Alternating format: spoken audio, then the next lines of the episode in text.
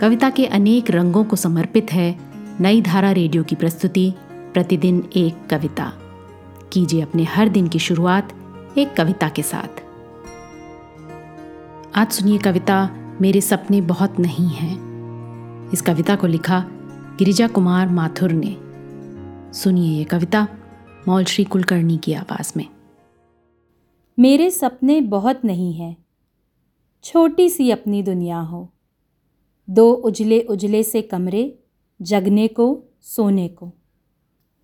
मोती सी हों चुनी किताबें, शीतल जल से भरे सुनहले प्यालों जैसी।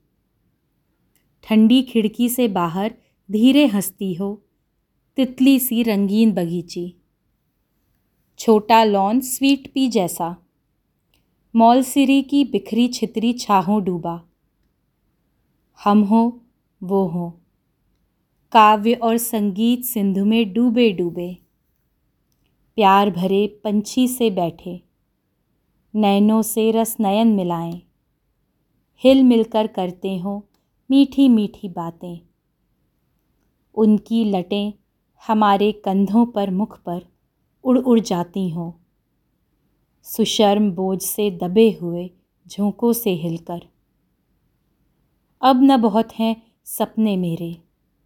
मैं इस मंजिल पर आकर सब कुछ जीवन में भर पाया। आज की कविता को आप पॉडकास्ट के शो नोट्स में पढ़ सकते हैं।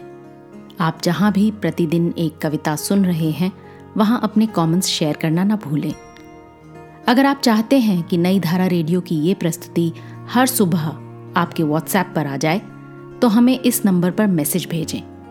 Seven four two eight seven seven five three seven six. कल एक और कविता के साथ फिर मिलेंगे।